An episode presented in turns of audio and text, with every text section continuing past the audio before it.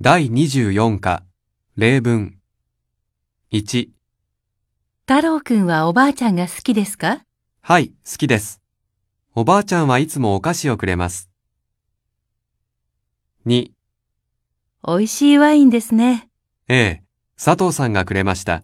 フランスのワインです。3、ミラーさん、昨日のパーティーの料理は全部自分で作りましたかいいえ、ワンさんに手伝ってもらいました。4、電車で行きましたかいいえ、山田さんが車で送ってくれました。5、太郎くんは母の日にお母さんに何をしてあげますかピアノを弾いてあげます。